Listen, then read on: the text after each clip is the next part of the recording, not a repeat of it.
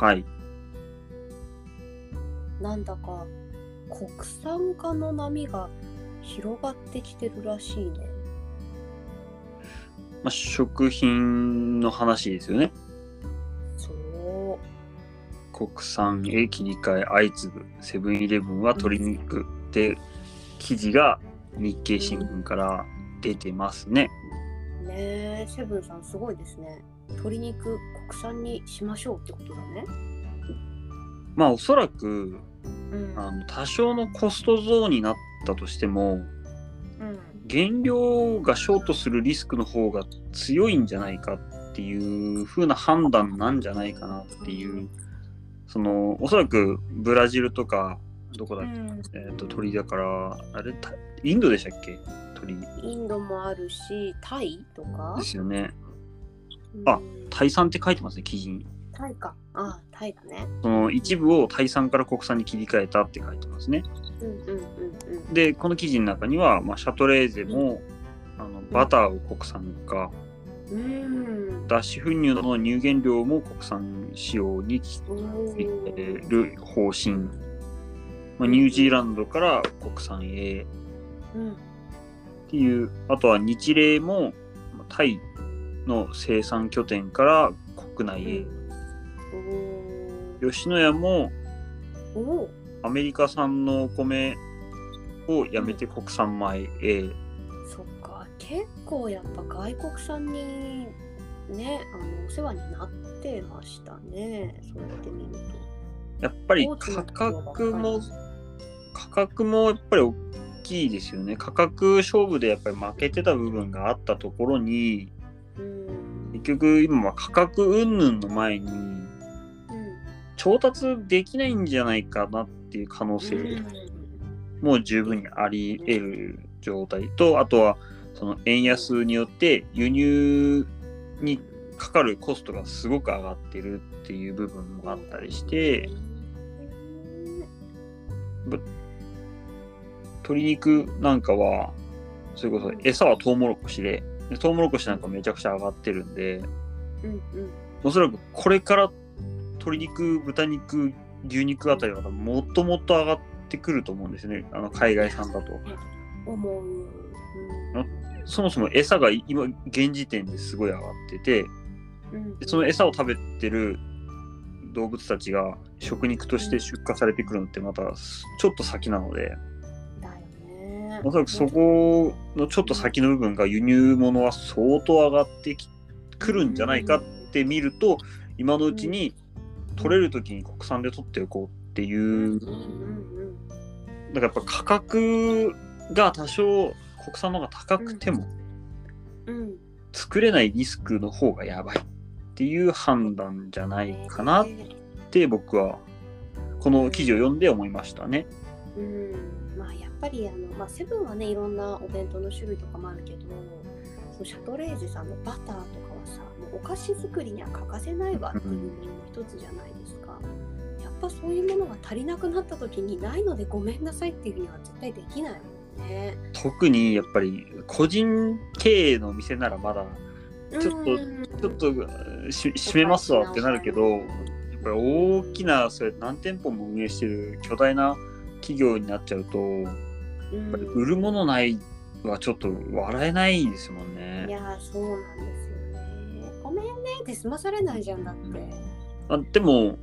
結果として国産に切り替わってはいますけどうん。理由がやっぱりあまり前向きじゃないというか。うんそうだね。なんか消去法的な形かなっていう。まあわかんないです実際のところはわかんないですけど僕らが例えばうん。ここういう理由じゃないかっていうのはそういううん。推察してる理由としてはまあまあ消極的なうん。選択肢なんだろうと思うんですけどただでも結果として国産に切り替わってるっていうのはおそらくもううん。前向きに捉えるべきところって、ねいいこうんとだと思いますよ、結果オーライって受け止めるしかないですようね。ん。やっぱりねこの自国の中で作られたものがこう生産されて商品になって消費されていくっていうのが一番ね、まあ、理想的な形ではありますので、これからもねあのきっといろんな企業さんがそこに踏み込んでくるんじゃない？きっと。どうだろどうなんだろうね。ういやそのやっぱとは言ってもうん。価格もかなり重要な要素ではあるのでうーん。やっぱ予算に見合わないものを仕入れるわけにはいかないから、うんそうだね。まあ、そこの天秤ですよね。だからどう捉えるかっていう問題で。いややっぱその品質が変わるじゃないですか。そこに合わせて配合なりなんなりを決めてたのをまたうんで考え直していかなきゃいけないだろうし規模が大きければ大きいほうんどかもしれないね。うんまあでも仕方ないよな。いやそうなんですよ仕方ないんですよねそうなんだよね。もうなんか最近さ仕方ないよねってことばっかりだよね。いやそうただあの僕以前の回であの農家個数の話したじゃないですかうんうんうんうん。あの時にあの農家1個あたりの売り上げが少ないくないですかって話をした時に食料自給率が上がると売り上げは上がる計算になるんですよね一応うんうんうん。なので食料自給こうやって国産化が進んでいって食料自給率が上がっていけば今の農家個数でも十分な売り上げが立つ可能性もありますよね。なので経過がどうであれ結果として国産になりつつあるっていうのはもう歓迎をしてどんどんそれで推し進めてもらってやっぱなおかつやっぱあこれぐらい大きな企業が求めるものってやっぱ相当なレベルなんですよね。僕らは生き物を扱ったわけじゃないですか。その動植物。動植物をしっかり揃えて均均一な均質なものに揃えて供給しなきゃいけないっていうことが求められてくるんですよね。はい。そこの要求されてるレベルってめちゃくちゃ高いんで僕ら生産サイドがやっぱそこれそれをどこまでそのその要求に対してきちんとクリアできる、いけるかっていう問題があってここから先ってやっぱり僕らの生産技術が結構キーになってくるかもしれないですよね。それこそあの吉野家さんとかなんかはうん。前にちらっと聞いたことあるのはうん。タンパクお米のタンパク質含有率を結構細かくオーダーかけてるっぽくて。そうなんだ。はいあそのすごく低いものじゃなくてちょっと高めでみたいなそのうんうんうん。おそらくその味と価格の問題でその牛丼に合うお米の味はこれぐらいの分析値のお米が欲しいみたいなのがきっと細かくあるっぽくてそうだよね。合わせた時のまあ食味とか風味がね全部で均一にしないといけないですね。だからそれをあの僕らは要求に応えなきゃいけないんですよ。やっぱり。うんなんか国産化って単純に簡単に言うけどうん。やっぱそこの技術レベルをきちんと僕らが上げていかないとやっぱり国産じゃ揃わないよねって言われちゃうと、まあ、どうしても海外にお客さんが流出していくっていう、うん。うん、可能性は十分にあるので、まあ、ここら辺からやっぱりしっかり技術を整えていくっていうのは絶対必要なんだろうなっていう気はしますけどね。うん対応されるものを提供できるようにってことだね。そうそうそうそう。わわわわいろんな問題が出てくるね。まあでもうん解決することって永遠になくないですか？いやそうだよね。なんだろうやっぱその消費者が求めるものっていうのが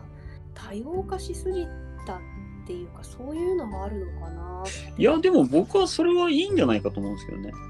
まあいいとは思うんですけどその、まあ、全体的なレベルの向上と考えていけばね。うんなんだだけどなんだろうその消費者の立場でわがままになりすぎてるところとかないかなってこれはちょっと一つなんかこう自分でもたまに反省すべきところではあるなっていうふうに、まあ。なんで値上がりしてるのってもうそういう話じゃないだって。まあ確かに確かに。それはそうですね。そうそうそうだって仕方ないよねって、うん。あのいろんなものの原材料の価格価格が高騰してればあのできたものが高くなるっていうのはもうごく当たり前の話で、うん、仕方のない話ではあるじゃないですか。おそらく国産化その食料品とかの国産化と価格上昇、そのインフレとかって多分セットで考えてもいいんじゃないかなっていうのを思ってて、そのなんで高くなるのって言ったら、いや海外から物が入ってこないかもしれないから、自分たちの国内で賄えるようにしようよってだからちょっとコストかかっちゃうよって、海外のもの安かったからさっていう、同じものが食べたいでしょってなるじゃん。そうそうそうそうそう今までと変わらない美味しいものをずっと安く変わらぬままっていうのは限界があるよっていうのを、うん、消費者もなんかやっぱり分か分かってはきっとみんないると思うんですけど今のねニュースとかさあの選挙の動きとかがあったりするじゃない？うん、今一度ねそのどういうふうにしていけばより良い食文化みたいなのがまたできていくのかとかその農家と消費者がどういうふうにこうあの巡っていくのか。うん壮大な話になってた難しいですね。センシティブってやつじゃない？これ。いや、センシティブではない。使いたいだけ。カタカナを使いたいのよ、私は。いや僕らはやっぱり一つ努力として、やっぱり情報発信、生産サイドからの情報発信をきちんとして、うん、なぜ国産がこの価格になっているのかとか、あのーここういうふうに作ってますよとかっていうのをどんどん発信して理解をしてもらった上できちんと、じゃあ買うよねっていうマインドセットになってもらうことにを心がけなきゃいけないのかなっていう。例えば、オーガニックの話でいくと、はいはい、日本だと、うん、あの安全安心だから買う。オーガニックは安全安心だから買うっていう声が大きいんですけど、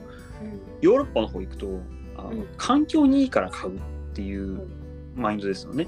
そうだから考え方がもうそう。ってことだよね。だから安全安心はそもそもルールのもとにつくその農薬とか肥料とかを使っていれば全く問題ないくてどっちかっていうとあのサステナブルとか SDGs にのっとった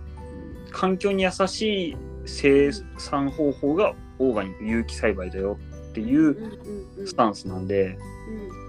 なんかそういう風な感じでその、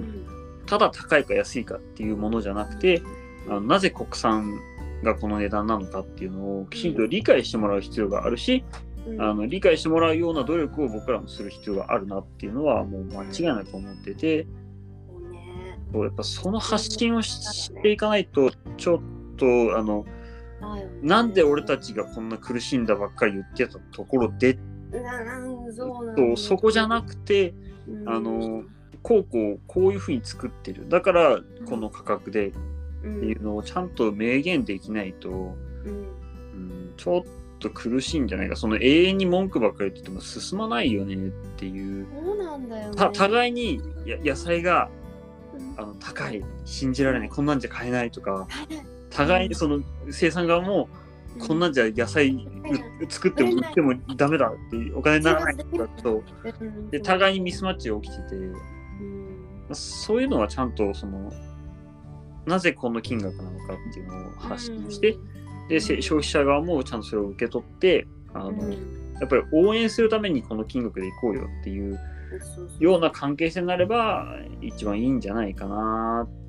って思ったりします。食べ物は人間に必要不可欠ですからね。そうなんですよ。ね、また少しずつこう物の価値に対する考え方みたいなものを消費者もちょっとずつこう変えていかないと。うん。ね。うん。でも難しいっすよね。予算ってあるもんな。そうなのさ。我慢する私も。買えないよ。ダメ。買えない言っちゃう、いや言っちゃうそうなんですよね。ね難しいな難しい僕らやっぱり日本人はやっぱそれ染みついちゃってますもんね。そのまず金額が頭にくるっていうそうそうそうそうそうそうそう判断基準の第一がもう本当に価格っていうになっちゃってるから、このマインドセット変えるって楽じゃないですよね。ねぱりそれしていかないことにはさいやそうそう。だからそのそう難しいよねでいくと多分じゃあどうするそうそうそう。多分このあと数年多分すごいきついんじゃないかなと思って、そうなんだよね。だまあ自分的にはその,、うん、その価格が高くてっていうのでちょっと気にしながら買い物してることはやっぱ旬のものを選ぶってことですね、うんうんうん、旬のものってやっぱりその時にたくさん取れるからやっぱり価格がね手に取りやすいなっていうものが多いからそういうものを多く旬のものをやっぱそうですね、美味しいしね、うん、それで献立を日々考えてます。さすがっす。辛い。ずっとご飯のこと すいたお腹すいたお腹すいた。はい頑張ります。どんな終わり方？頑張っていきましょう。ね。頑張っていきましょう、うん、です